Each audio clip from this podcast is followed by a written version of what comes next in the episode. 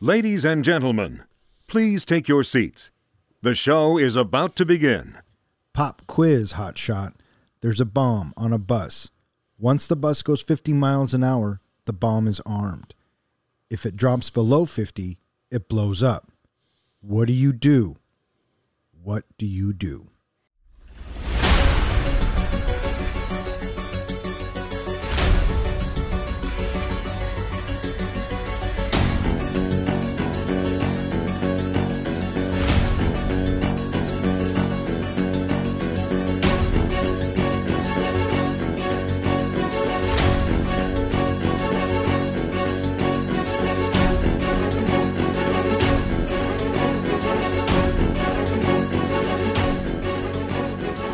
Good evening and welcome back to Three Guys in a Flick. This is where we review the good, the bad, and the absurd. Tonight's episode Speed. Beware spoilers. Coming to you from my basement, as always, my name is Don, and to my right we have our comic book guy, John. I want you to call me daddy. Uh, And to my left we have the Professor, Ken. Cans. Cans. There was no baby. It was full of cans. And tonight we are joined by a special guest. This is Gerard. uh, whose last name is not Hammond. Apparently, that's the first time that this occurred is for a, ge- for a guest, correct? Absolutely. So I want to congratulate you on being the first guest on this podcast whose last name is not.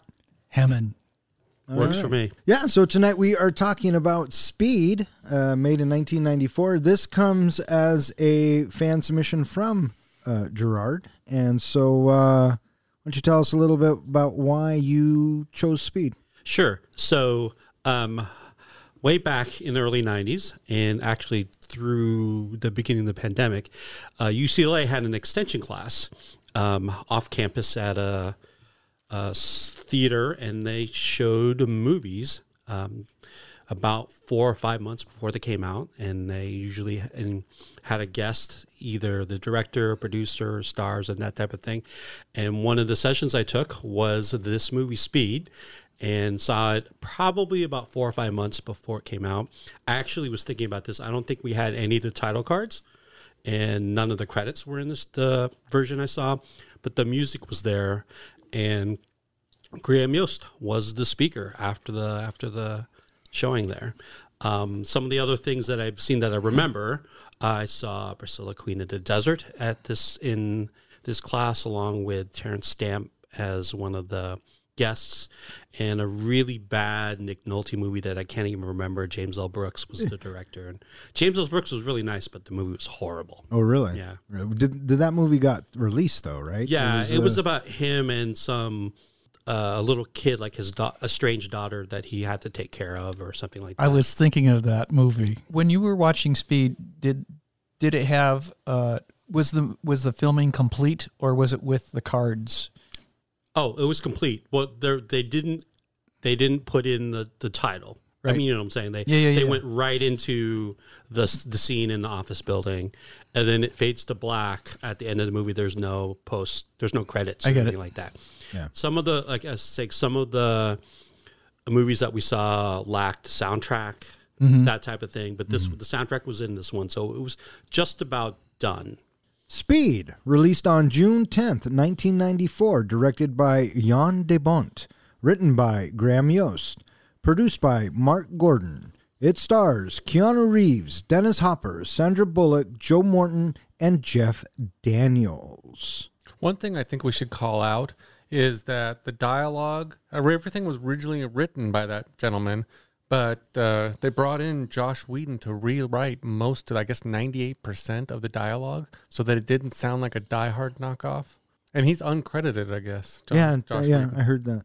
I, heard that. I don't know if it's uh, not. I, I don't know how it would sound more like a Die Hard knockoff. I though. so guess- I'd, I guess I'd be interested to read uh, Yost's version. It was all uh, cliches. It Oh, was all- it? You know, they had a few still left in this movie, but it was like the whole movie was just all cheap cliches. Oh, bad '80s cliches. And this was Yost's fir- first big script. I think he had come from television, doing television. He had a lot of Yep. TV. Yeah, TV. This was his first feature film, and a lot of money behind it. And producers wanted something. To, that's one thing I do remember from it. He was not happy that his script had been changed so much. This was Jan de Bont's first direct, di- directorial debut. as well. Yeah, Yeah, He, he- he goes on to direct Twister and Right, right, right, right. Yeah, yeah. But yeah, he he made a career of being a cinematographer. He had a lot under his belt.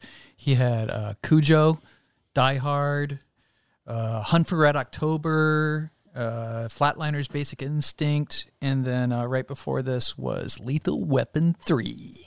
Right on. Another thing I'm trying on, to right erase from my memory. What Lethal Weapon three? Yeah. Bite your tongue, sir. You not not the best of the series. I will give you that, but it's not as bad as everyone thinks. You have a couple of big Lethal Weapon fans here. One of the reasons I don't go through a drive-through if I can avoid it. That's two. I know, but still. Yeah, it was it was a nice throwback. I was I was just about to say why because they fuck you in the drive-through. They know you're going to be miles away before you know you got fucked. And who gets fucked? Okay, Leo gets. But I'm not eating this tuna. Uh, this movie was made for 37 million and brought back 350 million. So yeah, not too bad there. Not too bad. Um, this is uh, Keanu Reeves.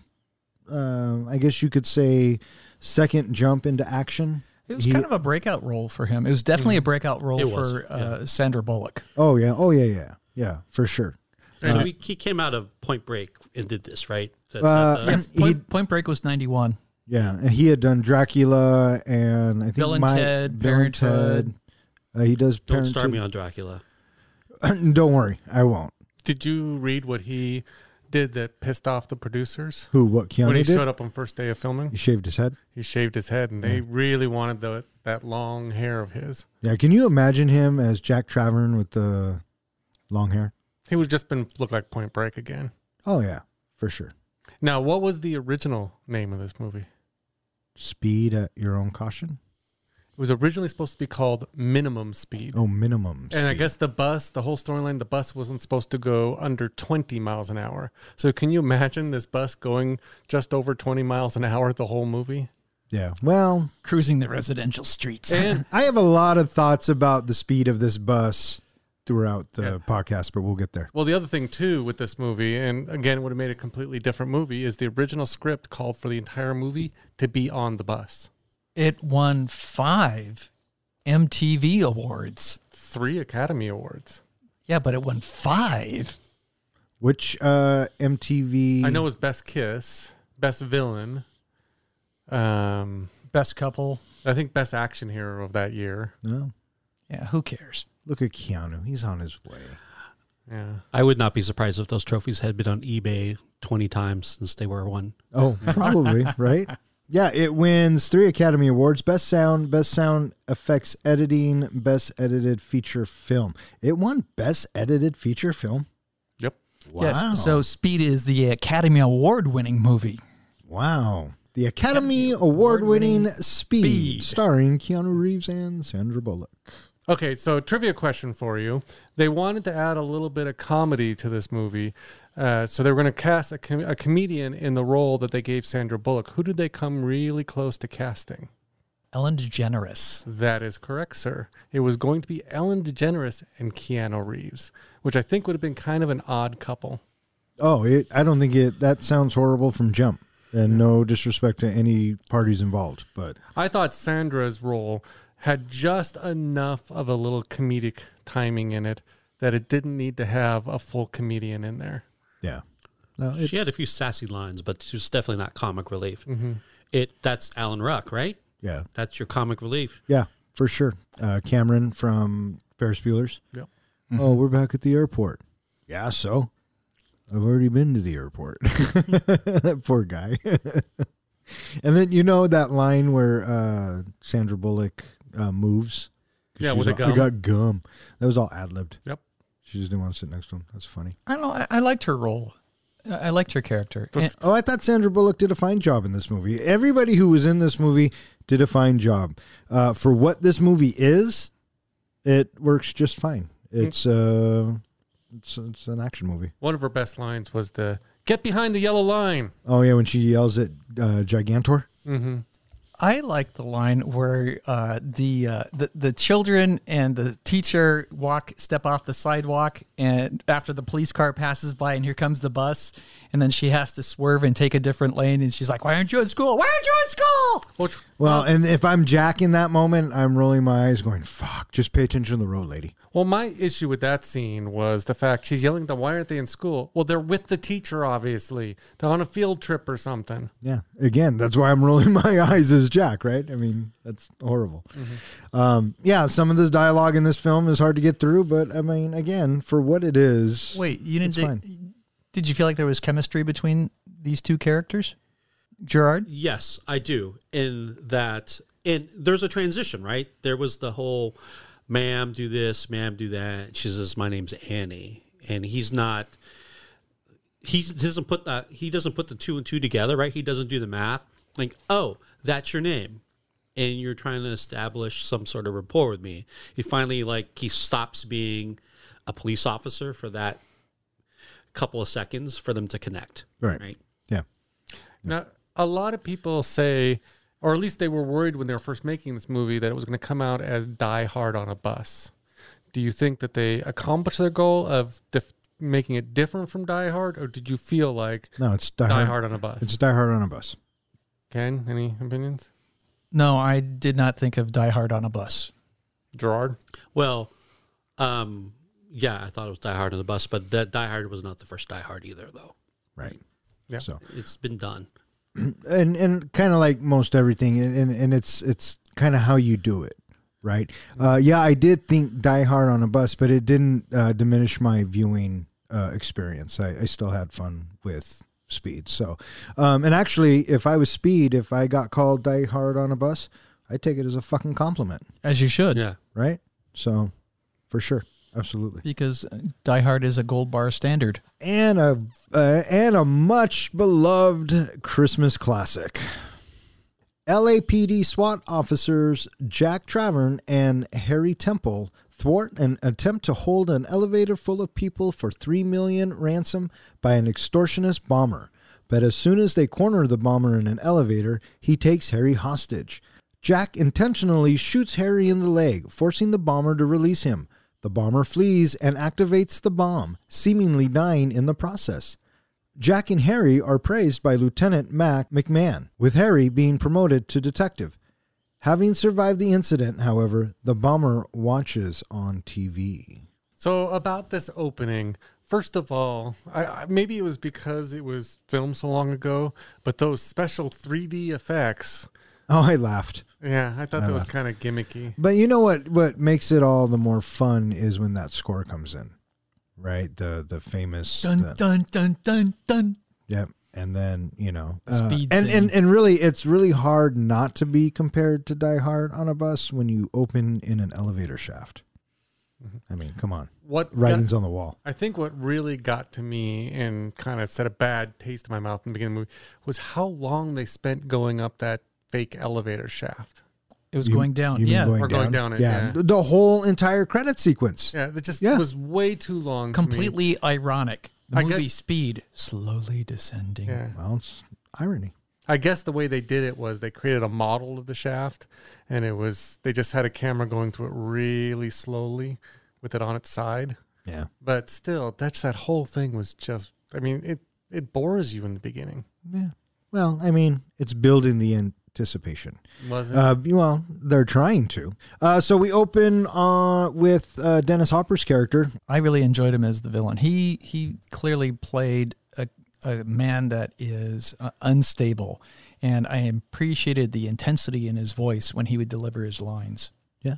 I've always liked Dennis Hopper since I saw him in True Romance. He's always been great playing some kind of unstable character. Not a stretch for him, right? It is a Dennis Hopper character. Yes, for yes, yes. But our first, I think, big issue with the movie comes up in this first scene where the security guard goes in to check, you know, that back room where the elevator area is, and he sees the bag in the open, and he goes and questions Dennis Hopper. Well, my first thought is he's got a radio in his hand. When he sees the bag and he sees someone working, wouldn't he get on the radio right away and say, "Hey, is there someone he's supposed to be down here? Is something scheduled for today?"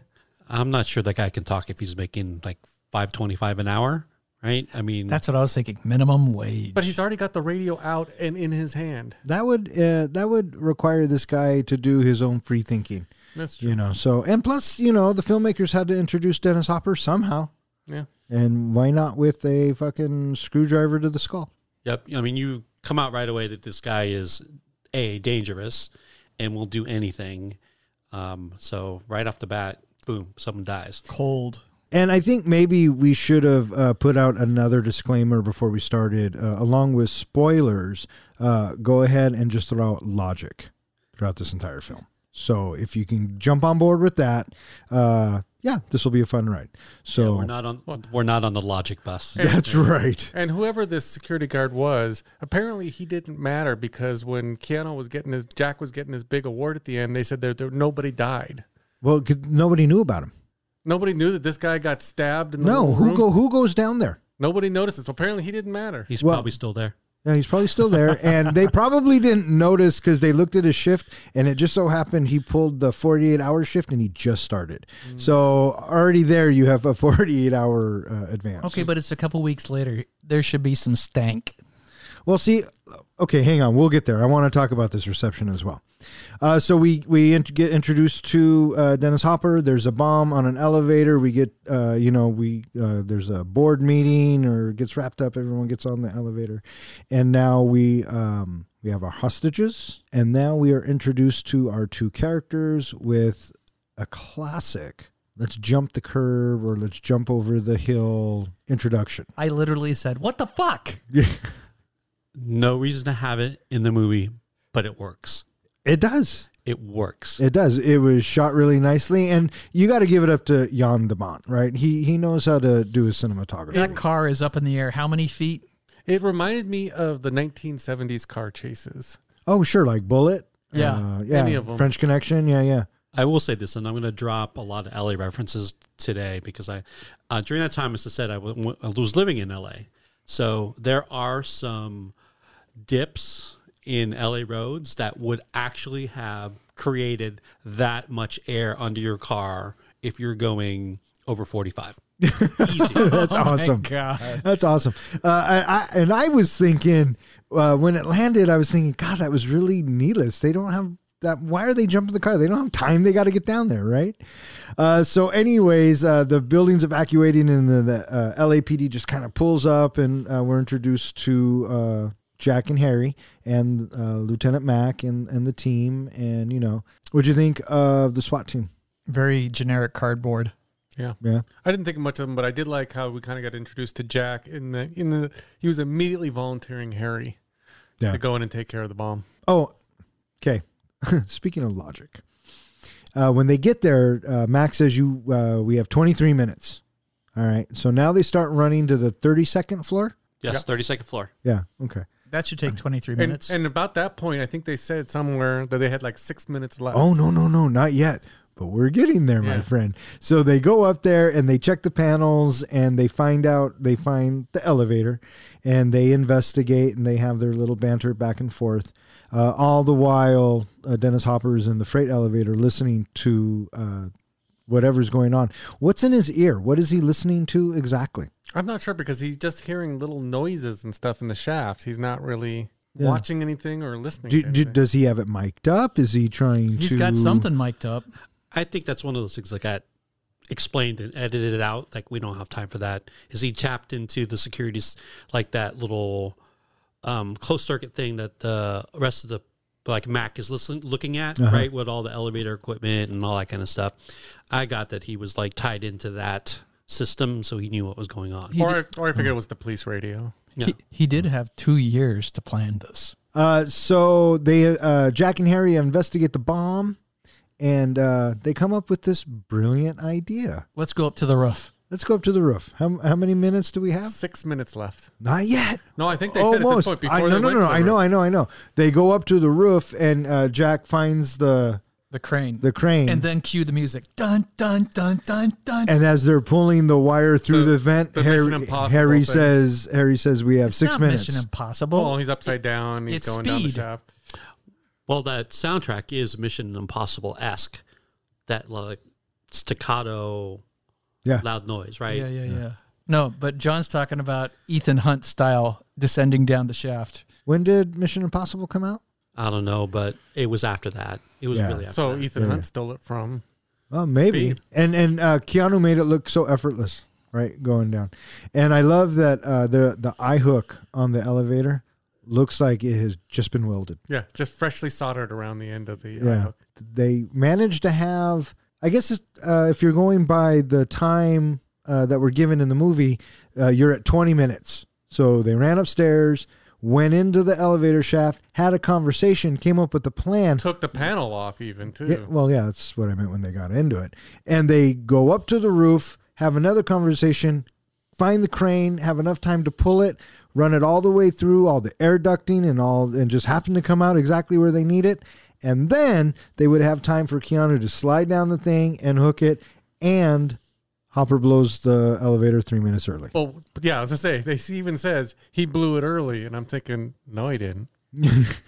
It should have been blown and gone long before. Meanwhile, during this entire time, never once do they inform their colleagues what they have discovered and what they are up to and what they are attempting to do. Well, I think uh, we established early on that the walkie talkies in this film are just for show because I don't think anyone's going to use them, right? So, And they're making all these decisions on their own. yeah, well, that's what makes them super cops. yeah, that's part of their characters. Yeah, uh, Keanu is very, or uh, Jack is the, you know, the rebel to the defiant one, the Obi Wan, if you will, if I had to put it in those terms. Uh, and Harry is the seasoned vet and the mentor and the friend, and so And Harry, when Harry is taken hostage too, Harry tells him, "Shoot me." Keanu shoots him, and then he gets pissed for shooting him. Well, of course he does. Of course he does. You wouldn't be a little pissed? If you told me to shoot you and I did, you'd be a little mad that I actually did it, right? Before I even got the words out, you would have shot me. Well, that, but the point is, would you be mad at me? You'd be upset. I'd expect it from you. Yeah. But you'd be upset. See, that doesn't answer the question. Would you be upset? Yeah, probably. Okay, so there you go. So yeah, they foil Dennis Hopper's plans. He triggers the bomb, the elevator drops, they get the hostages out. and this is kind of where I, I don't know why, but this this scene always has stuck in my mind ever since I saw it. They're pulling the uh, people out of the elevator, and then the last lady won't come, and she, you know, Keanu's yelling at her, and the way Keanu tells her to come on, right, is no expression, and it's a really uh, kind of a, a, a hard yell. And for me, I was just like, wow, he kind of looked really um, like a mannequin right there. And so ever since that moment, I have always seen Keanu Reeves in that form, probably up until uh, the first John Wick. I always see him as the uh, Point Break uh, police officer. It's the Botox. Is that what it is? Even even back then. Well, here here's another question for you. And he makes a comment early on when they're trying to figure out that Dennis Hopper is still in the building. That nobody che- they checked all the elevators, you know, because of the bomb and everything, but nobody checked the freight elevator. You think if there was a bomb attached to at least one of the elevators, you'd check all of the elevators. But also, what does check mean? Is it looking at looking at to see if there's a bomb attached to it or not? Right. Right. Or are they in motion, or is anything suspicious? And so yeah. And, and in a in a building like that, you think they'd have cameras on all the elevators. They Oh, do, but they is- don't. But they don't have them in the shafts. This is the early '90s. They didn't- There's nowhere, uh, nowhere near. They have it on a bus, but they don't have it in a freight elevator. yeah. Well, apparently, the the bus was retrofitted because it kept getting uh, robbed. The other thing too that kind of bothered me was, you know, he Ken he spent as Ken mentioned two years planning this whole thing. Yet he's in the freight elevator. He doesn't have any kind of way like to watch on any cameras. He's actually in the elevator where he kind of be trapped. He's not doing it remotely from somewhere else.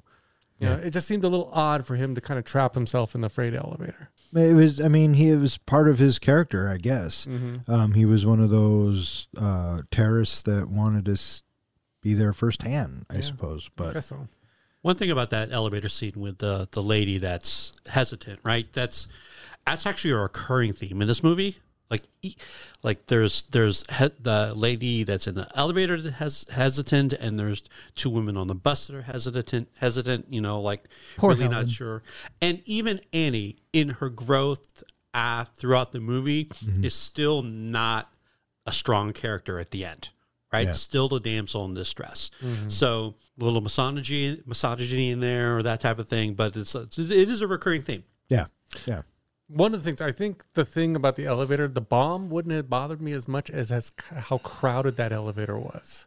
Would you want to be stuck in that elevator with all those people for however long they were stuck in it? And when it falls for the first 10 feet, how is nobody shitting their pants? I would have said, "What's that smell?" Because yeah, Uh, yeah, right? Yeah, that would have just sucked all the way around. So they save the day, they get the hostages, and then they they themselves get trapped. Uh, Pop quiz, hot shot. that's where this line comes in, and uh, Harry gets shot. Harry gets shot, and, then, then, and then uh, Jack gives the hmm look. I love that hmm look. uh, like, well, you told me to do it, motherfucker. Right, and then uh, Dennis Hopper's character uh, Supposedly, runs away, and then boom, nobody checks for little pieces of Hopper. Yeah, no, apparently not. Apparently that is not standard LAPD procedure. One part of that that makes me laugh is that it looks like the, the s- I don't know if Keanu did the stunt or whoever did that stunt when the first bomb goes off. He goes straight up in the air, two feet, and then di- the horizontally across the room. Yeah, yeah, There's yeah. no arc to Right. his being blown. It's like he like levitates and then is shoved, you know, 20 feet Horizontally. horizontally. Yeah. Yeah. Uh, I was uh, when he hits his uh, when he hits the the wall, I don't think it is Keanu. I think they have a double doing that one because he just doesn't look like They it. said he did about ninety-eight percent of all of his own stuff. Oh yeah, he came in and wanted to do his stunts, which would go on to But it would help make him sense in further. no, we're not going to let you get blown up. Right. Right. Well, at least for that one, right? Yeah. He does make the jump from one bus to the other and blah blah blah. Well, we'll get there. Uh, so yeah, and so now, okay, this is what I have a question for you. The reception they go to, is that the same day as the? it it can't be. There's no way. It It's- can't be because his partner would have had to get out of the hospital. It's the same day as the where they get the awards. So they're they're at City Hall or whatever. Oh no, is. right, right. I guess Yeah, my that- I guess my question was the How mu- awards how much day. time has yeah, how much time it has passed? I got an impression it was about two weeks. What made what gave you that impression? Uh, because when we get to the bus scene, which I think is the next day after that, Right, right. I think he meant someone they somewhere they mentioned it had been about a couple of weeks since he had been in the whole thing. Mm. It's pretty slight. I remember thinking that the first couple times I saw the movie that there has been very little time that has passed. How in the world does he concoct? How in the world does Howard concoct a plan after he's planned the elevator heist for two years and he puts this together in a couple of days? What? I guess that makes sense too. I guess I didn't take that into consideration. It's always bothered me though, because I always assumed it was this the same day, and I was like, that's not fucking right. There is some I, there is some time between the event and the award ceremony. Yeah. It seems to me that it would be a couple of months, right? Yeah, it, it's an indif- it's a- an indefinite amount of time. I didn't get somewhere in the dialogue that it was two weeks, but I could have missed that. So, anyways, they go and they have this uh, reception. Uh, Jeff Daniels' character gives what I think is uh, a, a really good line, and it is very probably much Joss Whedon's line. Uh, Guts will get you so far, and then they'll get you dead. Right? I thought that you know he's trying to instill wisdom upon young Jack, and um, it ju- that that scene just goes to show the bonding between the two. Right? Jeff Daniels' character is named Harry. What other famous movie Dumb and Dumber. Harry? The next morning, Jack witnesses a mass transit bus explode, which kills the driver.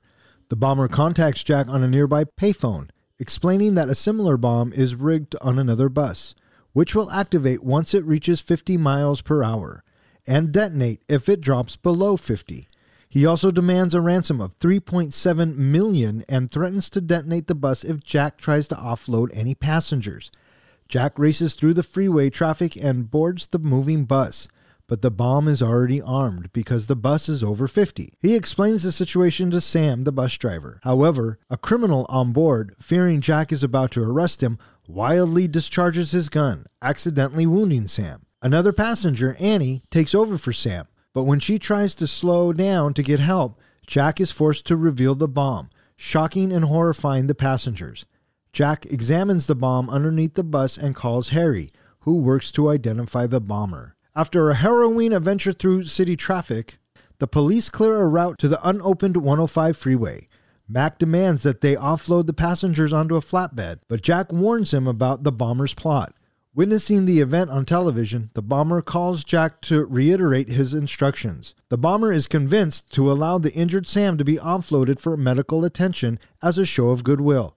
After witnessing a female passenger named Helen, shaken by everything that's happened, attempt to get off, the bomber detonates a small bomb underneath the bus stairs, killing her.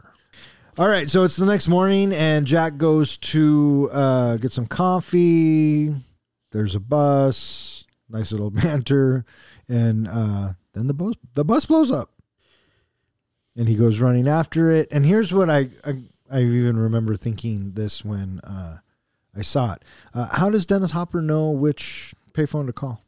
They show That him in a car, but I think he's watching Jack at Yeah, this he's point. watching Jack because he knows like He's like half a his morning block up. routine, getting his coffee, and That's what I took it Yeah. uh, as well. and even the the coffee guy is not a barista; it's a coffee guy in this in '92 says, "Hey Jack, you forgot your muffin," so that it signifies this is Routine. routine for him, right? This is not like he happened in this neighborhood. Hey, I'm gonna get a cup of coffee here. This is Jack's morning routine: coffee, muffin. Say hello to the bus driver. Say hello to everybody. See you tomorrow. See you tomorrow. Same time, same bat channel. Yeah. going to work. Yeah. And then I guess this does also uh, uh, back up the theory of a couple of months going by because uh, Hopper's character would have had to uh, stake him out, right? Yeah. He doesn't meet Jack until their encounter in the elevator. So, Right. Here's my All right, question. there you go. Have you ever been by like a roaring fire, like a huge explosion type fire? Mm, yes, actually, I have. They're pretty loud. How would he hear a payphone across the street? Well, I think that was the aftermath. I think it's. I think he could hear it over the burning. Okay. Maybe. I'm still amazed that this fucking phone rang. I'm amazed that he decided to go to the phone Why? because if he doesn't go to the phone, then then it's all for naught. He doesn't he doesn't get Jack and his ransom money. Could, could you imagine if uh, Hopper's watching him and uh, the phone's ringing, ringing, ringing, and, and Keanu just walks past it? Well, What's your next plan? How, how else do you get his attention? You, you guys are old enough. I mean, that's a thing, right? Like, oh, I'm walking by a payphone and it rings. Any normal human being in 90 would have actually picked up the phone and it's like, hello? That's fair. That's fair. My dad kept asking while we were watching this movie, uh, why doesn't he just get on his cell phone? Why doesn't he call him on his cell phone? I'm like, well, in '94 they would have had those huge brick phones. I thought, wouldn't that have been funny if the whole movie had been done with brick phones? Yeah. Well, luckily they used a smaller version of the brick phone, which was still pretty large, right? Yeah. yeah. That dates the movie for sure. You know. Um, and then we get the phone call. I, I dig the reflection of the flames in the telephone. Did you notice that? Yeah. In Yeah. the telephone booth. Yeah, the, the the shininess of of the payphone. You see the flames dancing on the surface of Yeah. the payphone. Nice touch. I'm telling you, that part's unbelievable, not believable. Having lived in that area, nothing in that neighborhood that's out in public is going to be shiny. But we do get more proof that apparently none of the radios work in this universe because instead of calling it in or letting the police know to close down the freeway or to go, you know, see if there's a police cruiser anywhere near this bus, he just jumps in a car and goes after her. Well, yeah, he's the star of the film. Again, logic, buddy. You're trying to apply logic that's something that's not logical. So, uh, yeah. So now we get Keanu on his way to the bus. Did you get the uh, the number of the bus? Two the two five two five. and what happens when you add 25 and 25? You get fifty. Yeah. So I thought that was kind of a weird tie-in. Oh, they yeah, yeah. I suppose. What do you think, Jack? If you pick up all of the bus driver's teeth, they'll give you a medal? another medal. Give you another medal. Um. So yeah, he uh, commandeers a car. Well, first he he drives and virtu- virtually almost gets on right. Um, and then he has to confiscate uh, the Jag. He wasn't actually supposed to break the window of the bus like door. Right. No, I he. guess that was an accident, Yeah, and they just and- kept it in. yeah. Well, yeah. Going back a little bit, we do get introduced to Annie, right? Rush, racing after the bus because she's late. She has a cup of coffee in one hand, a cigarette in another, and she's trying to chase down the bus. Yeah. Sam! So that kind of tells you that's uh, and how how Annie's character is. And you knows too that the bus driver knows Annie because he's smirking as she's running after the bus. Oh yeah, he's he's toying with her a little bit for sure. So one character that I'd like to talk about, and really this is something that you don't see in a lot of movies, but see in some, is like Los Angeles is the character in this movie. There's a lot of attributes to the city of Los Angeles that you're familiar with. Freeways, traffic, that type of thing. And um, there's like, it really is, this movie really couldn't happen elsewhere the way it's it's situated that's not necessarily true for a lot of movies right not often is the city a character in a movie or a location is but like definitely let the the boat titanic is a character in a movie Right. right and that character actually dies even but um getting back to the los angeles the character one of the things about the bus is and i'll be honest about this is that you know in la you don't ride the bus the people that ride the bus are people who can't afford cars right? Mm-hmm. And more often than not, the lower income people, people of color, that type of thing. And in what you drive in LA is who you are, right? You have Right. people in small apartments, but they're driving 500 series and BMWs because that's what you need to do.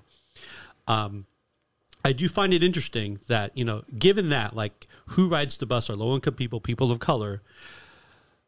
The movie f- explains why three of the five white people that are on the bus are actually on the bus. Oh. Right?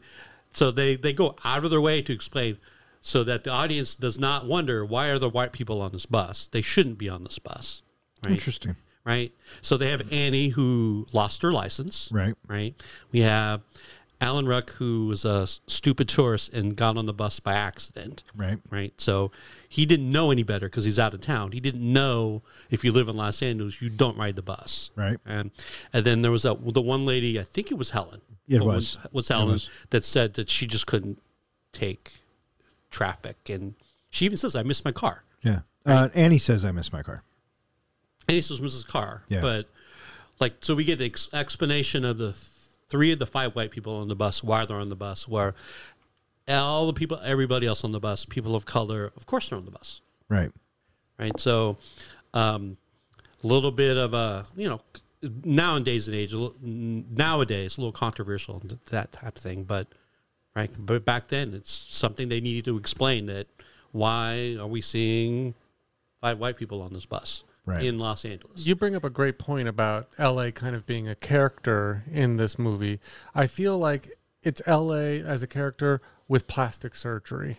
Because wh- have you ever driven in LA or gone on any roads in LA? I have, as a matter of fact, Whenever have you seen the freeways that clear? when they're making a movie. It depends. No, it, in real life, it really just depends. It really depends on what time of day. There is that morning rush. There is a lull in the middle of the day, and then there's that afternoon rush, and it depends on which way you're going too. It just really depends. Having this- lived in there for a long time, But th- this, but this happens like at eight a.m. Yeah, this happens Yeah. early in the morning. So it's amazing, first of all, that a bus could even get up to 50 miles an hour. And then if you look at a lot of the scenes, there's no cars around the bus. It's barely, especially when it's first speeding up. But you notice it drives for a while under 50 because it takes a while for him to actually hit 50 and there's no cars in front of him. So this bus driver was driving at like 40 miles an hour on a clear freeway. Does that seem a little odd to you? Yeah. Well, again, logic. yeah. You know, because you you look at the shots and you know clearly that bus is going uh, over fifty miles an hour. But, It it- is but the the bomb, but the yeah. bomb has an arm jet, Yeah. right? As an audience, you're going, "Wait a minute, what about traffic?" And that's when it starts to hit. Yeah. right? At that moment then it starts to get tra- uh, more traffic drive on the shoulder take the exit that type of thing. So it's not like there was no traffic but i thought it was good timing. The the moment the audience goes what about traffic? Traffic appears. Yeah, yeah. And th- there are uh, a lot of convenient spots where it can reach up and then stay at 50 in this traffic per se. But, you know, you just got to go with it. it it's you're just going along for the ride, you know. Um, I always thought there's no way they're taking those corners at 50 miles an hour. Yeah, that, that was our thought too. i'd sure we were like to watching try it. though that look like a lot of fun Wouldn't it? We're going to tip. You're right. right, we're gonna tip, and so he puts everybody on the other side of the bus. Yeah, yeah. All right. Uh, informal trivia question. Each one of you, would you please give your guess as to how many people are on the bus? Who would like to go first? I'll go. I have an un I ha- I have an unofficial count. I would thought Well, then originally. this contest is unofficial. Yeah. All right, go on. I thought it was like thirteen. So you have the five white people. You have Do we count Keanu? well, He's let on me, the let me do bus, right? count. So there's five the five white people, and this is not Keanu. These are the passengers, right? You had the older Asian couple, that's seven. You had the older African American couple, that's nine. Then you had the other white guy who didn't say anything, that's oh no, no, excuse me. Then you had the two uh, the younger and the older Hispanic. So you had the, the criminal who had the gun, you had Ortiz. Then Gigantor. Uh, yeah, and then you had the African American woman who's dressed kind of well. It's like 13, 14 is really what it is. And I know they probably say it's more than that, but it's like 13, 14. What what's your count? 13, 14. All right. So I, I, I paused and I counted heads. And I came up with 19. Oh, Wow. 19 heads. Did you include? Not Jack would be 20. Uh, did we didn't So- count Sam or? Yep. Yeah, you got to count the bus Annie. driver and you got to count Annie. Oh wait, no, but you took Annie into account when you said the five white Yeah, people, right? I did not count the bus for account the bus driver that I left out. Yeah. So Jack gets on the bus. Immediately, we see that one of the passengers is kind of, you know, freaking out, and we find out that, uh, I don't know you, man. I'm not here for you. yeah, that was some. Let's gr- not do this. Did you write that down? Yeah. That's awesome. Because there's so many of these Keanu I, lines. my favorite part of that line is, "We're just a couple of cool guys just hanging out." Yeah, just just all of the Keanu lines. You know, they're they're so Keanish. yeah. Well, this I guess this is the birth of the action hero of Keanu. how did he know he wasn't part of the plot? How did? uh Keanu know the guy with the gun. Oh, because he didn't fit the mo. Okay. The guy, the guy, part of the plot. Uh, he's smart, and he. Yeah, I don't think so. Again, hint of racism in this movie. That's the true. Hispanic guy couldn't build a bomb. Yeah, well, there you go. And it turns out that he uh, shoots Sam, uh, which was inevitable. We saw that coming. And um, now Annie has to drive the bus, and she, you know, she Annie's it. So She Annie's it. And then we get uh and then we get uh Howard he calls and then we uh we have Howard talking again with Jack about, you know, reiterating what's going on. Oh wait, no, before that, he calls Harry. Right? He calls Harry and he tells him that there's a bomb on the bus and uh yeah. And then right after that, I, I just I, it cracks me up, you know, having Harry having to walk Jack through with, you know, his head, you know, inches away from the concrete as he's looking underneath. Man, would you do that? if it was my job, I do think it was a little easy to figure out too that early on in the movie they talked about retirement and about pension. They said, "Yeah, when you get your pension, you get a cheap little corny gold watch." Foreshadow. And then all of a sudden we see the gold watch on the bomb. yeah. The first time you see it, though, I don't think that's where your head goes.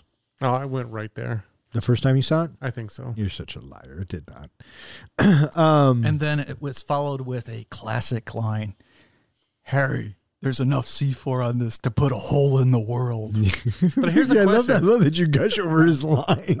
But it's so cheesy. Here's the question I thought about after that line happened is if I took a shovel and just took one scoop out of the earth, haven't I technically put a hole in the world? Uh, yes, technically you so have. That really doesn't say what the size of the bomb is. Well, it's implied that it's pretty big. That's a lot. Now maybe you said a crater in the world, that might have been a little different. Oh, semantics. You're trying to get back on the logic bus, right? Yeah. And, and the logic bus has left the building. Well, it's going 50 miles an hour Yeah. and there's a bomb. What do you do? Pop quiz. So, yeah, we, uh, uh, Harry is now on the mission to find out who the bomber is. And uh, they are able to get uh, Sam, the bus driver, off uh, off the bus.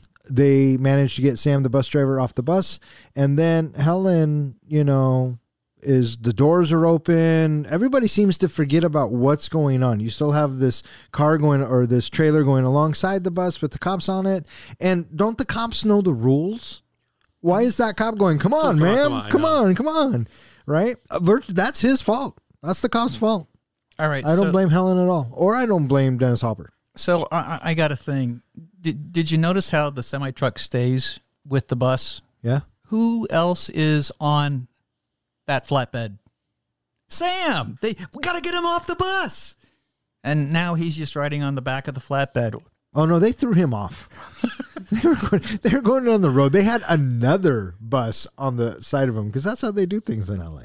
So Yeah, so it cracked me up that wait, so Sam, they Sam's still with us. He's just on the flatbed. Okay, Yeah. we got him off the bus. Good job. yeah, and so yeah, Helen dies. Okay, but I feel like we're jumping over what is pretty much my favorite part of the movie, which is when they get off the freeway. You get the shoulder driving, you get the bit with the baby carriage and the cans, you get the bit with the uh, police uh, motorcycle and cars uh, blocking the traffic, and they got to make that hard right turn, and the bus goes up. I love that. That's probably my favorite sequence in the movie is after she gets off the freeway. Did you catch that when the lady goes across the street with the carriage that she had a don't walk signal? Oh, did she? Yeah, no, she, I didn't it see said that. it said don't walk, and then she gets all pissed when the bus hits the carriage. She was going against the light.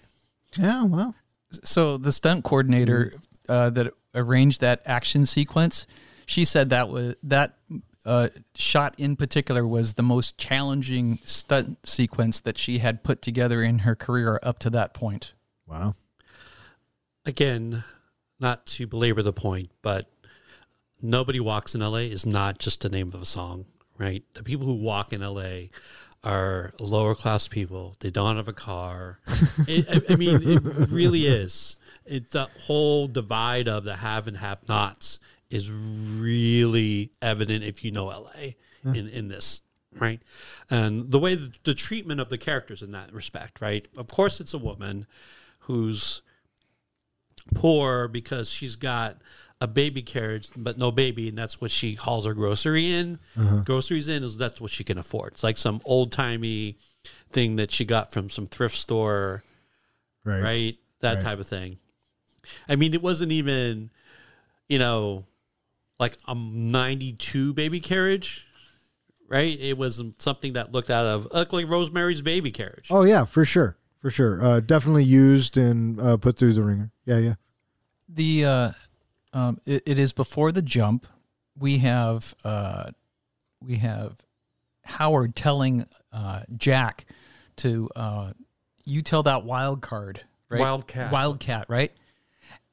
I was watching this time around, and I got to say that it's not until at the end when Jack notices Arizona Wildcats. When when Jack sees it, I think that's the first time us the audience sees it as well.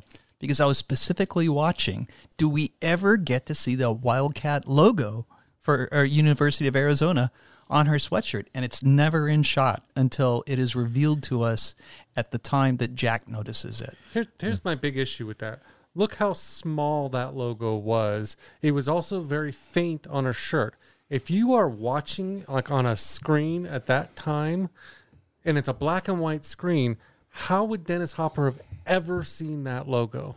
First of all, she's small on the screen, you know, let alone the pixelation on that screen and the fact that it was so faint in black and white. He would have never seen the Wildcats logo. But yet he did.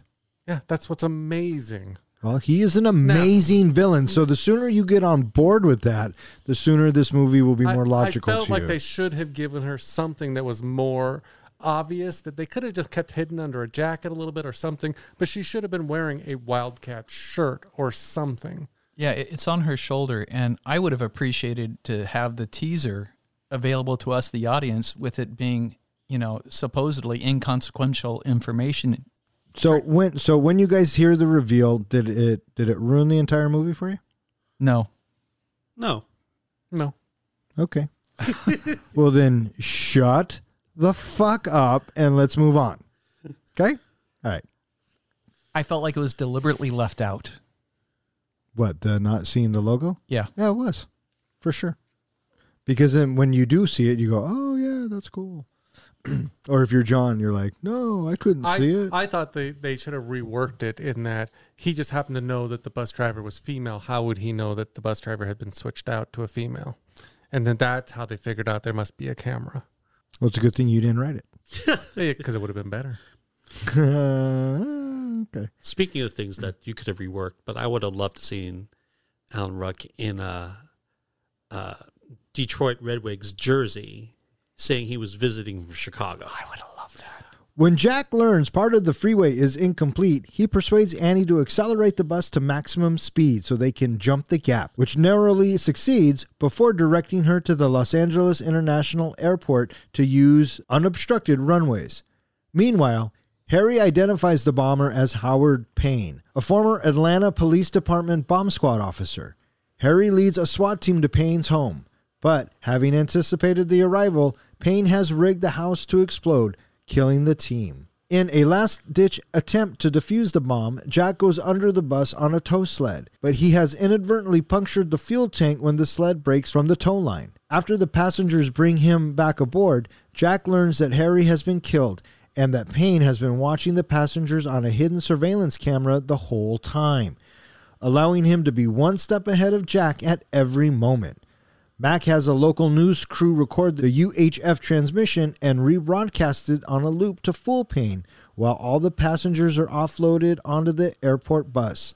Jack and Annie escape the bus through a floor access panel before the empty bus collides with a Boeing 707 cargo plane and explodes. little trivia piece there. So before they jump, um, they're definitely traveling because I know where they are. They're definitely traveling east to west on the 105, and then they kind of are making that jump from the interchange that's going to go northbound on 110. So when they make that jump, you'll see kind of the the other side, like from the other direction, uh, kind of overpass. That's your La La Land overpass. Oh, really? That's the for opening scene when the traffic stop and the opening dance scene. It's same interchange. Oh, fascinating. I guess in that scene uh, where there's the break between you know the freeway, they digitally altered it to look like that, and the birds that are in there that fly through the hole were all computer computer added. Oh yeah, Graham Yost was like they're describing it all that. There's no way they would have ever gotten permission to actually fly a bus over an open gap Right. in a freeway. Just no way.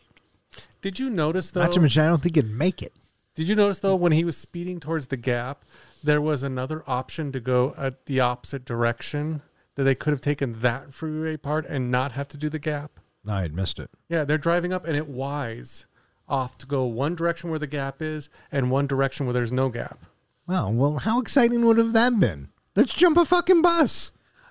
Uh, I guess the stunt for this, uh, they obviously had to build a special bus with special shock absorbers to to launch it. And when they actually for the stunt when they're filming it and launched the bus up in the air, it went so high it went out of the camera range, so they had to redo the whole thing over again. um, at the screening I went to, Graham Yost, that was the one thing that everybody wanted to talk about. He actually went into a lot of detail. You know, his Q and A after that. How did you jump the bus? Was it real? You know, and he could get kind of annoyed after a while because he's the writer, right? He's not. Right. He wasn't necessarily the stunt guy in knowing all the physics and all that kind of stuff. So. At that point, he kind of got annoyed at the audience a little bit because he's there to talk about the story and screenwriting, and you know, a bunch of people are asking him about you know stunts and bus jumps and Right. stuff like that. They jumped the gap, which you know, whatever. You're you're going along for the ride, and and this part happens, and so you just kind of roll with it and accept it. It's too fantastical, but you still go. Right. And and I like the reaction of everybody when they hit it, right? A they hit it still going above 50 and are able to keep it uh, above 50 as they're going. So, you know, kudos to them, I guess. But uh It- yeah. Good, oppor- good opportunity too. Like everybody buses in the buses cheering, it gives the audience permission to cheer at the same time in the theater. Absolutely, because you are cheering Yeah. as an audience member. Because yeah, it's so fantastical that you'll believe it. Have you ever been on a bus when it goes over a big speed bump?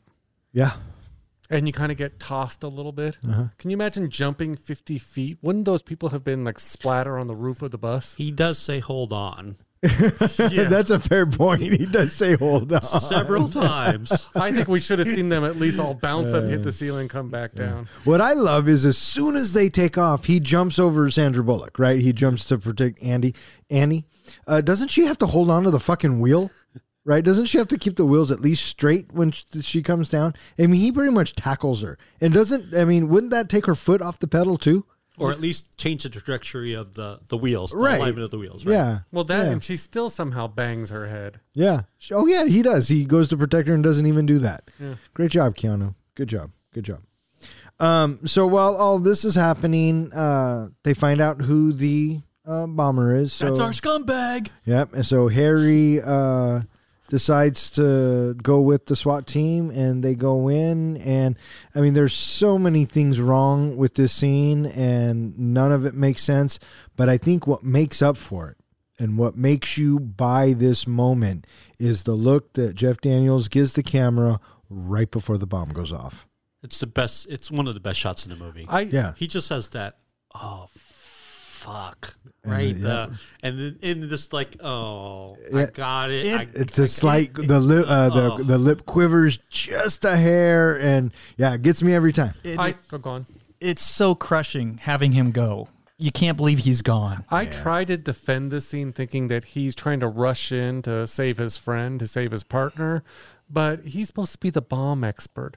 What bomb expert is going to rush into a house of a mad bomber who's obviously got some intelligence to him?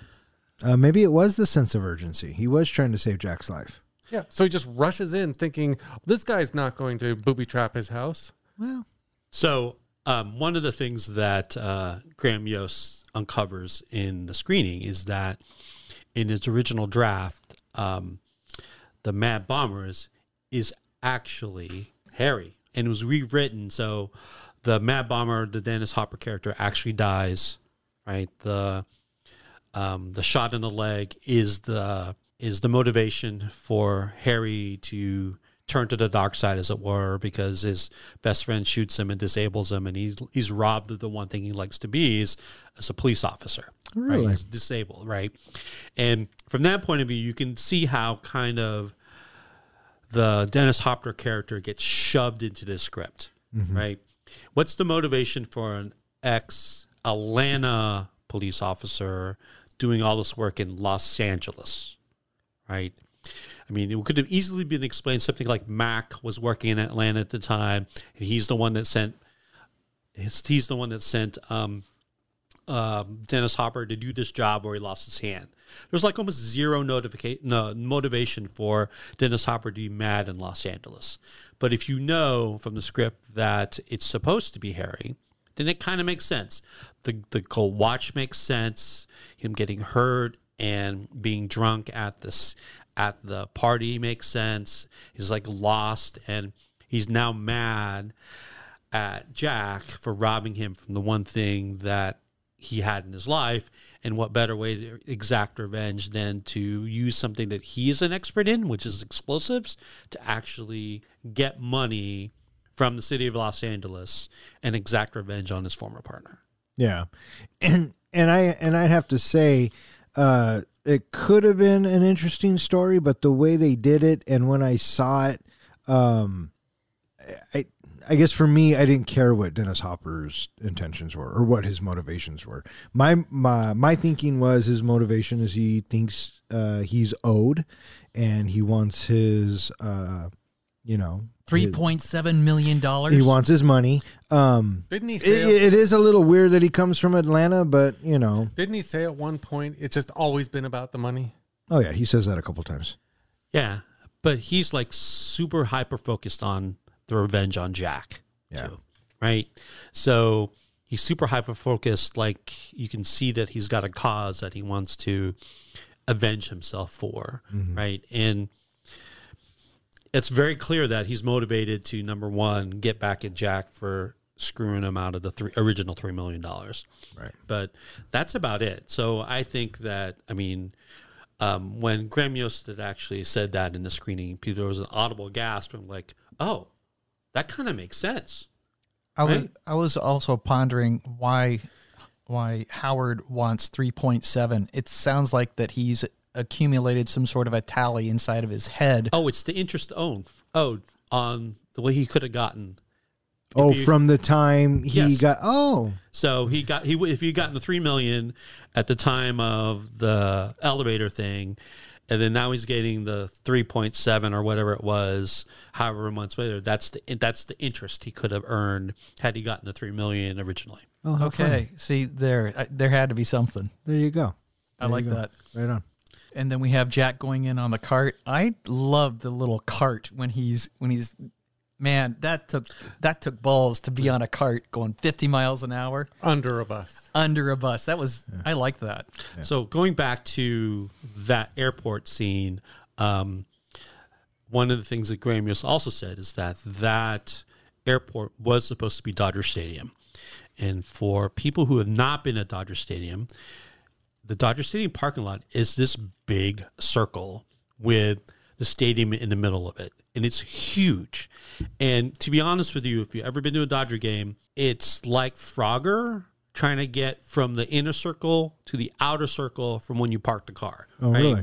Because there's like two main drags, and you better, that's one place that you better, if you're a pedestrian, look at the light and not walk because people are thinking, trying to get out of the parking lot, that it's the Indianapolis 500 and they're going really fast. And so visually for the film, that would have really, really, really worked, right?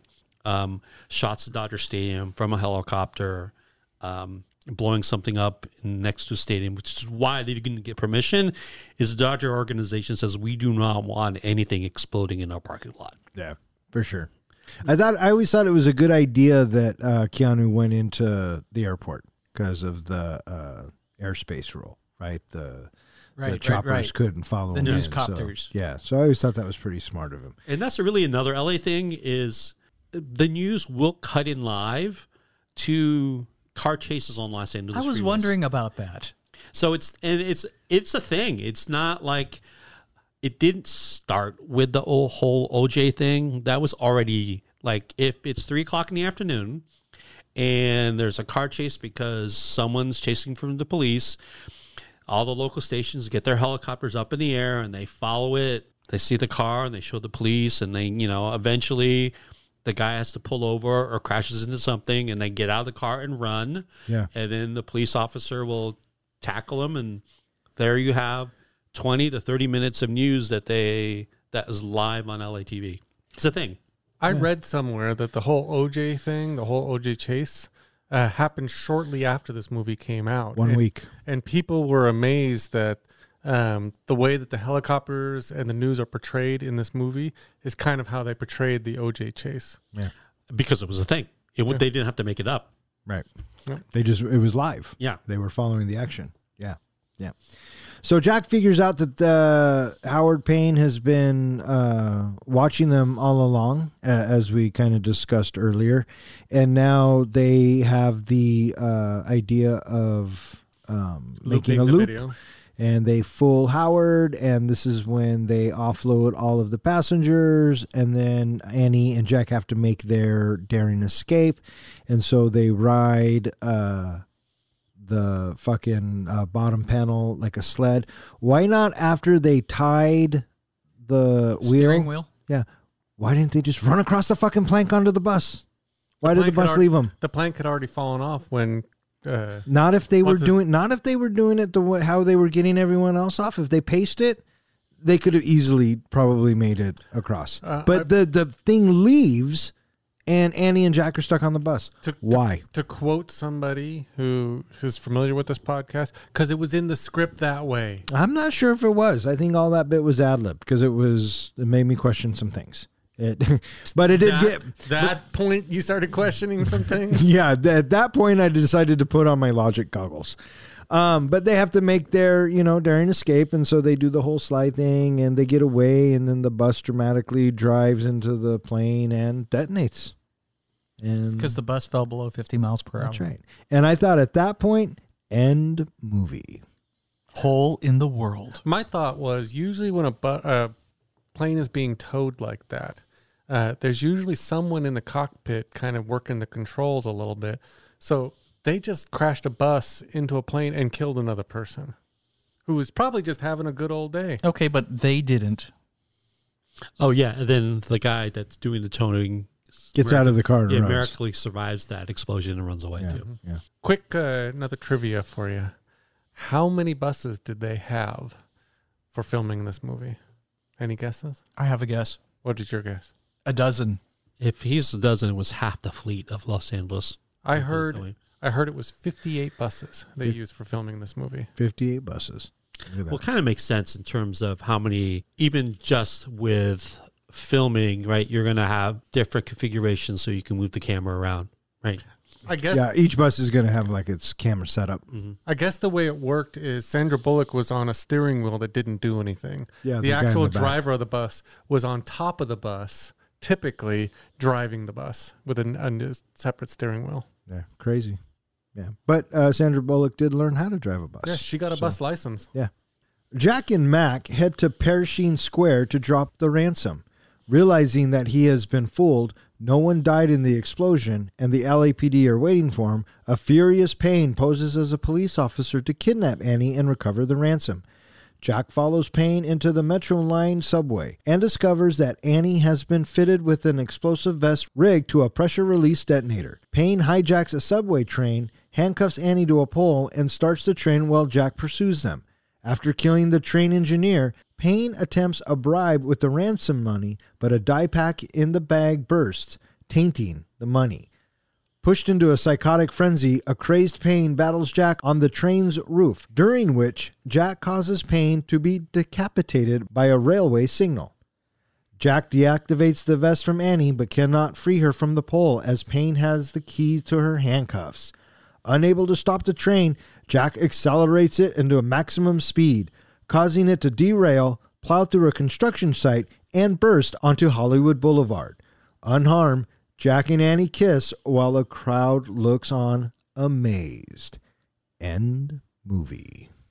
So going back to the the original script where you know Dennis Hopper was not the Mad Bomber and it was Harry, you can see how that scene underneath when Annie's facing away and turns around, that would have been the big reveal. Not that Annie had all the explosives strapped to her, but that the Mad Bomber was in, in actually Harry. You can see how that, that kind of got swapped in there, right? Oh, Yeah, for sure.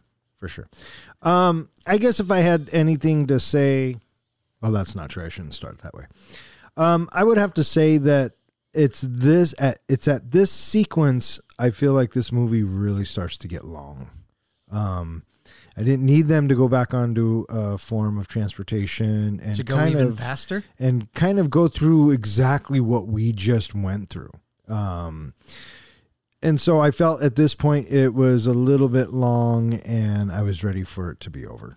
So, And another Mission Impossible moment, right? From Yeah. the first Mission Impossible, you get that train sequence oh, with them on top of with the them train. on top, yeah. right? So you get the two things. You get the suspended upside down and you get the train sequence and who knows how much of that got stolen from the from that movie for when they made Mission Impossible. All right, trivia question for you, Gerard. Who directed Mission Impossible?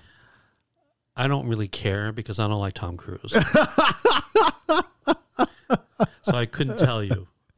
Brian, Brian De, De Palma. Palma. Yeah. So Good director. There you go. Yeah, no, that's what I'm saying, right? I don't know if It's you would not a- associate him with yeah, that. But and it's not above stealing stuff either, right? yeah. Oh, absolutely. Who is though? Yeah, right. right. So We, Yeah. I know we've already thrown pretty much logic out the window window at this point, but did anyone catch the issues with the subway? there, there was no dead man switch. Yeah, usually there is what's called a dead man switch that is either a pedal or a button that the subway driver has to constantly push to keep it going. It's there in case for some reason the driver passes out, gets ill, something happens to them, that if they take their foot or their hand off this dead man switch, the train is going to brake automatically and stop. So that did not happen. The other issue I have with this is that Keanu Reeves was able to speed up the train by pushing the, the lever forward. If it was still working to push forward, why could he not pull it back to slow it down and stop it? He did hit that emergency brake thing that didn't work. Yeah, but it still, just that, that controller controlled the speed of the train. He could have used it to slow it down. No, he couldn't have. because it was in the script that way. That's right.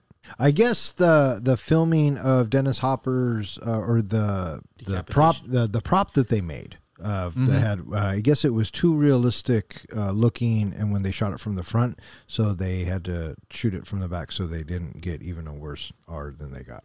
So I have an issue at the drop site for the ransom. What the hell is Annie doing there? Oh well, they were.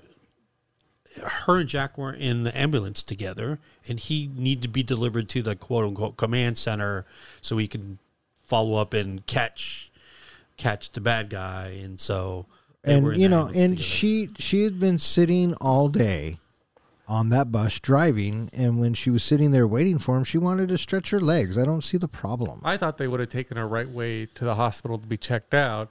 But even then, she gets out of the ambulance, and who just happens to be there right at that moment? But Dennis Hopper. yeah, well, it's just coincidence that he picked the right ambulance at the right time to find her. Well, I guess one could say that he knew that uh, Jack would be there, and when he saw the ambulance, it was like a two for one. Yay for me, he thought. again, and also he is that cra- That's right after the crazy moment. He figures out that he was foiled. Right. Right. So he's already pissed off. Yeah. He's already upset.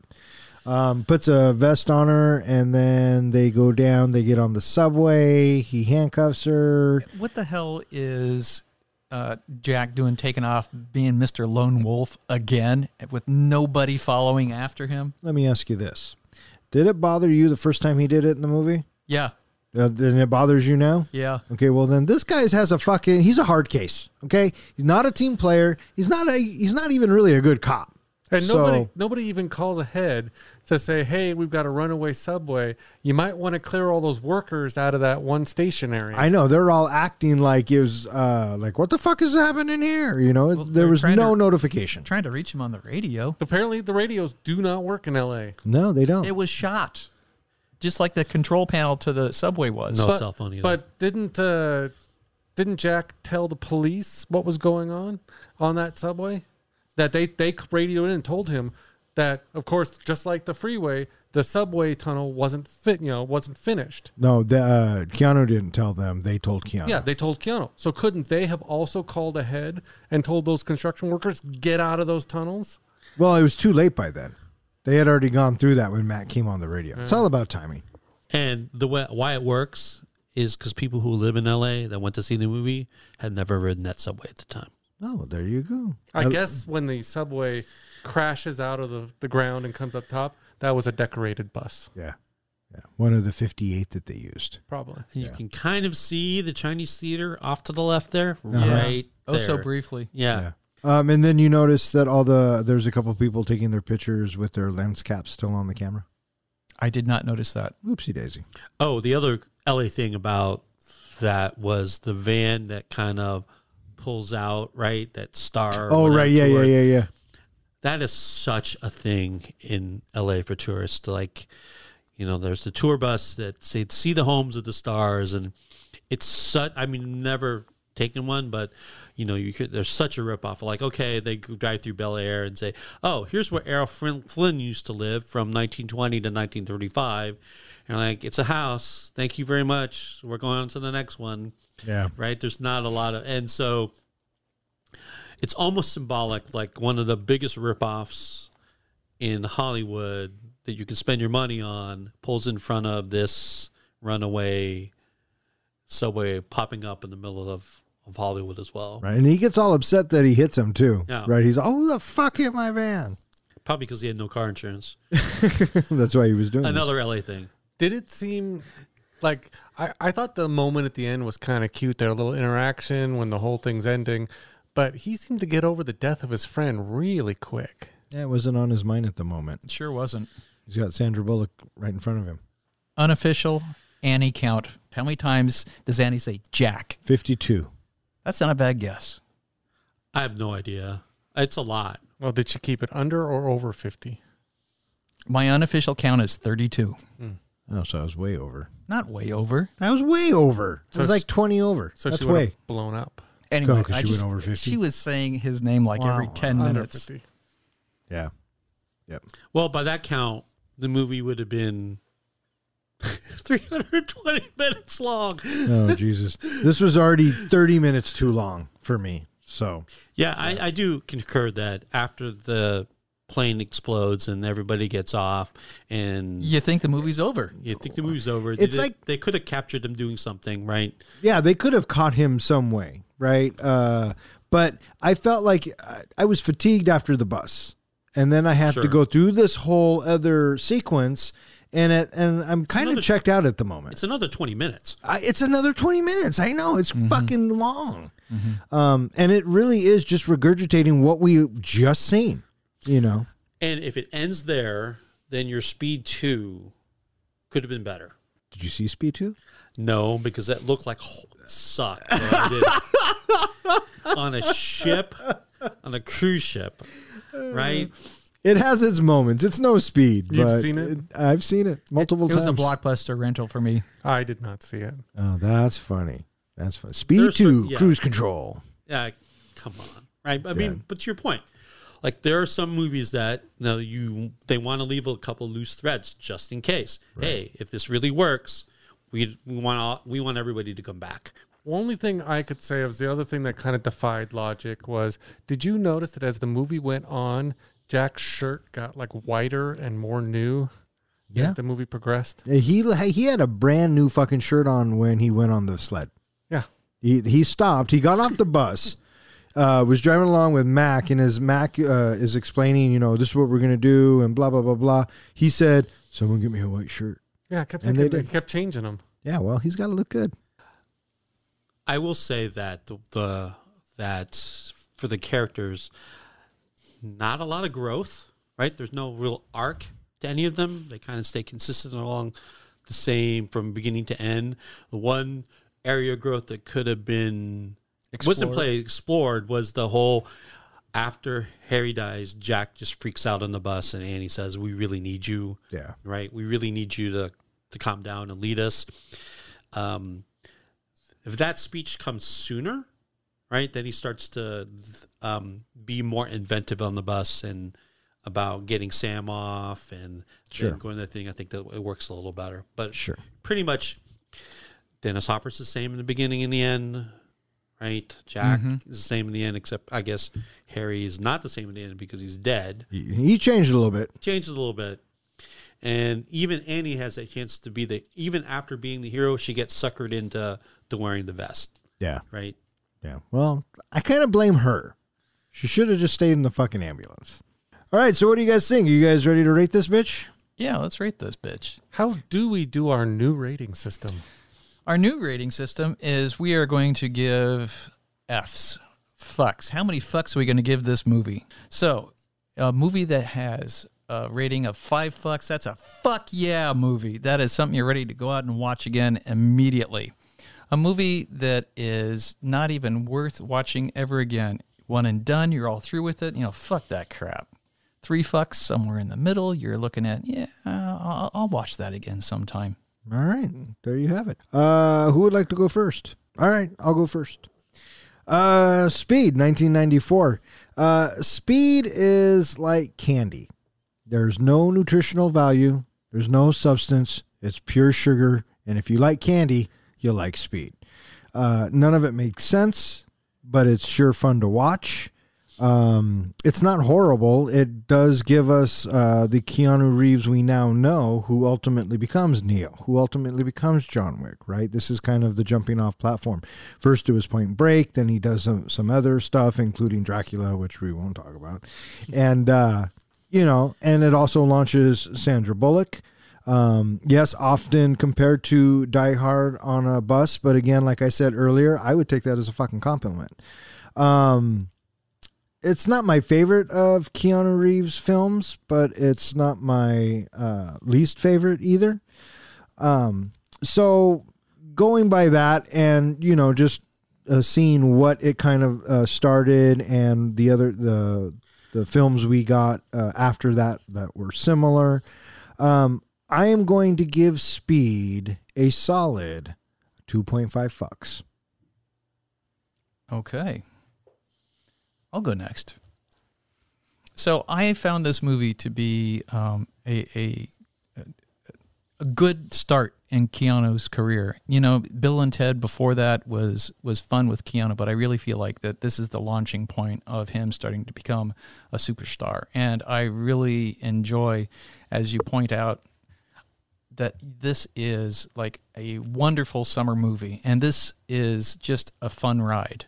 Literally, it it, it has very little substance, but I enjoyed the action sequences as I was pointing out earlier, during the, the city, when they're going through the city streets before they get to the airport, I, I, I, I soaked all of that up. And I certainly enjoyed listening to all the cheesy lines in the movie.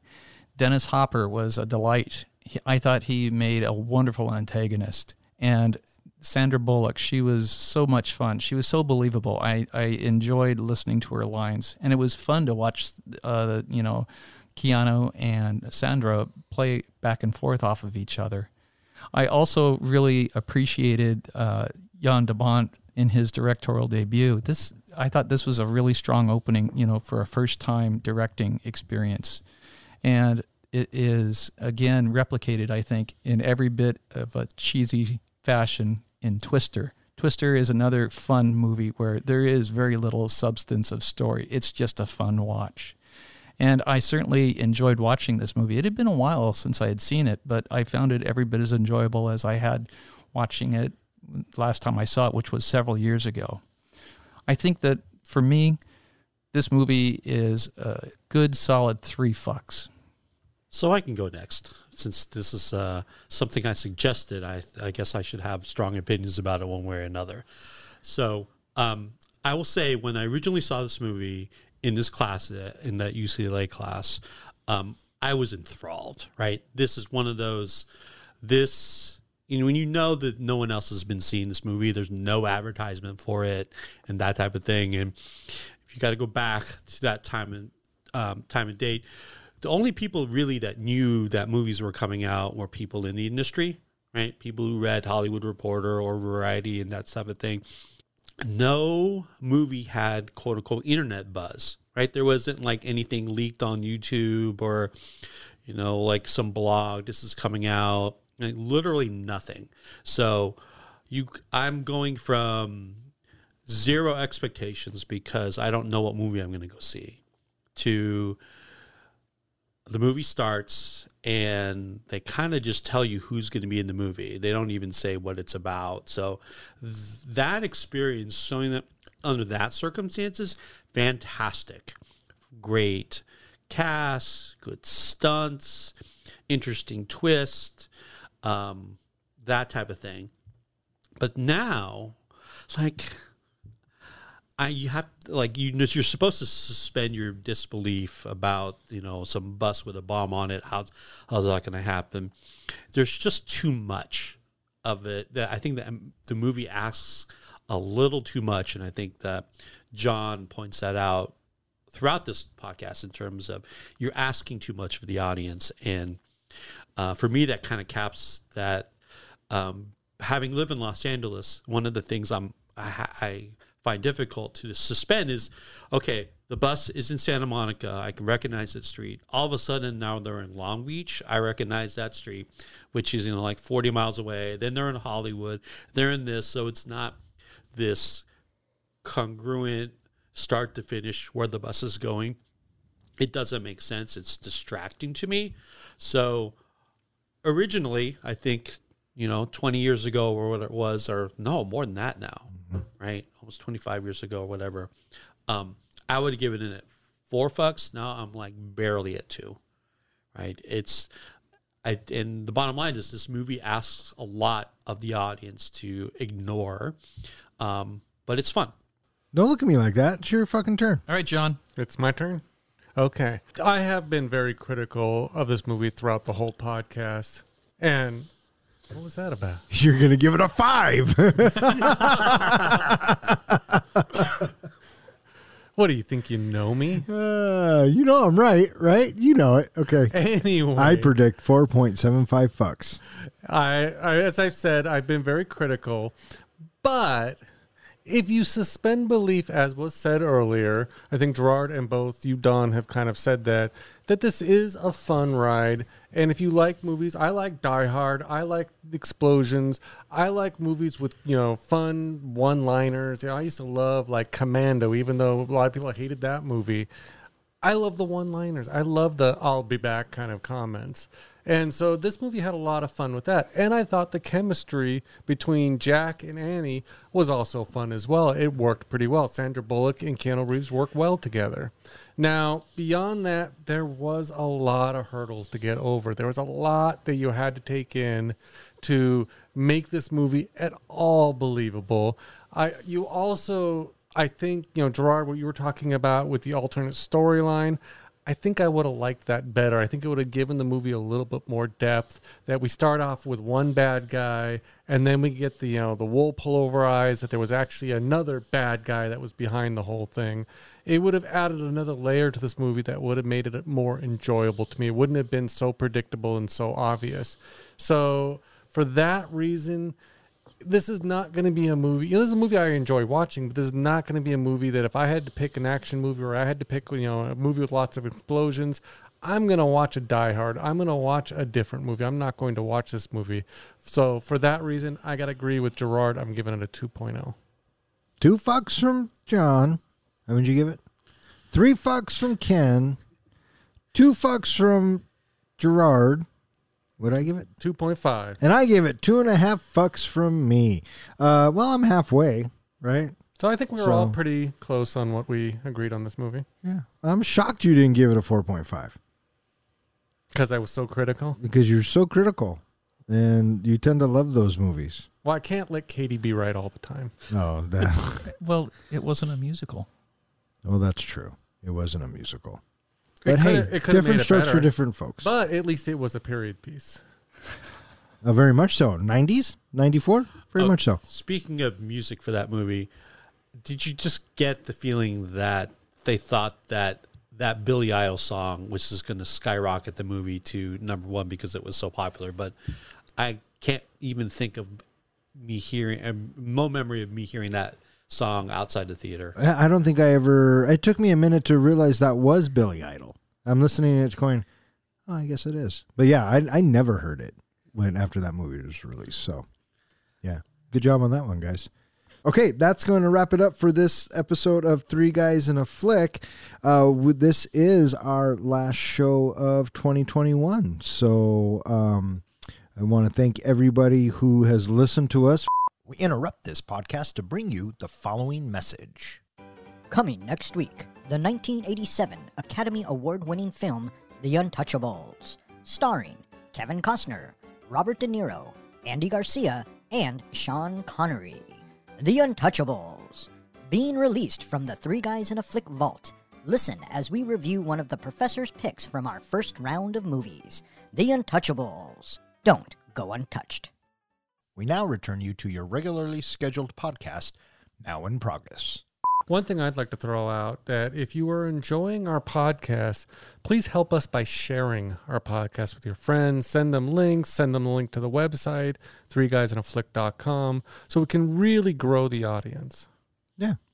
Uh, speaking of the audience, John, where can they find us? As I just mentioned, they can find us at our website, threeguysinaflick.com. They can find us at any popular uh, or even unpopular podcast hosting site. We're on Spotify, iTunes, Podbean. We are on any place I could find to load us on. They can find us on Twitter, Instagram, Tumblr, uh, still not on TikTok. Um, I want to thank uh, our special guest Gerard for coming on the show. Is there a shout out or anything you want to throw out there, bud? Yes. So, real quickly, um, my daughter is actually an aspiring filmmaker. Way back in the day, um, she actually took part in one year kind of student after school things at the school and um, Oh, I'm got- sorry. Yeah. Well, got interested in filmmaking and is now um, a senior and writing and produced, excuse me, writing and directing her first really big production um, as a senior thesis in, at uh, Cal State Northridge in Los Angeles. Uh, the name of the film is Manong, M A N O N G. You can follow their exploits at Manong dot film on Instagram and Manong in Facebook. And she's exploring um, part of immigration, Filipino American experience in America. She's um, telling s- a short story of a, a Filipino farm worker and his experience with uh, racism and finding love in California in the 1930s. Um, and they're going into production in a couple of weeks. Oh, So really? yes, Fantastic. yeah. I'll, That's really cool. it is it's it's exciting and i'm hoping that um, my part doesn't get cut off right she has a oh, she got a part for you? you got a part where i get to stand in line as a farm worker getting paid and as my son says you'll be lucky if she doesn't edit you out like she always edits me out so we'll see if That's funny. The- That's funny. The Well- important question: Are we going to get free tickets to the premiere? um yes and nice pause there, bud. well, so free tickets to premiere. Um, you may have to travel to Los Angeles to see it, but we can probably get you into the showing for free. That might be worth it. well, that is super exciting. Uh, I think we should review it. I think so. Look at that. She'll be uh, reviewed on a, a podcast as well. Well, congratulations to her. And that is fantastic news. Please keep us informed of, of uh, how it's going. Will Yeah, I do. And if you do review it, I'm sure she'll happy to she'll be happy to come be a guest and discuss it with you. Yeah, I love that. and let us know about the progress of when it's ready to come out because we'll plug it on the website. We'll do. Yeah, for sure. For sure. All right, so that is going to wrap it up for another episode of Three Guys in a Flick. Uh, we want to thank our true believer Zach and our faithful listener Ronnie for always listening to us and you know enjoying our show. Uh, so everybody have a good week, and I'm Don. I'm John. I'm Gerard. Thanks for having me, guys. And I'm Ken. Thanks for riding along.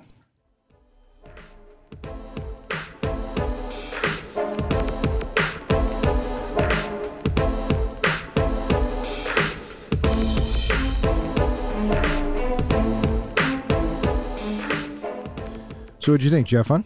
I had fun. Hopefully, I didn't like. Hopefully, I was a good guest. Yeah, you were yeah, you you were really did good. fine. Other than you constantly tapping the fucking table, you did a Sorry. great job. No, I'm just kidding. We all do. Um, I do that over here usually. Yeah. I, I got I got Underneath the bus stairs, killing her. Quick question. You said in the beginning the harrowing adventure through the traffic city. Would you rather say city traffic? Did it sound wrong? Traffic city. That sounds It sounds did. kinda It weird. did somehow. It did sound Yeah. wrong. What do you think, Ken? meh. I hate to make you read the whole thing again, but I didn't mind it. First line, second paragraph. After a harrowing, harrowing, after a harrowing adventure through city traffic. Okay.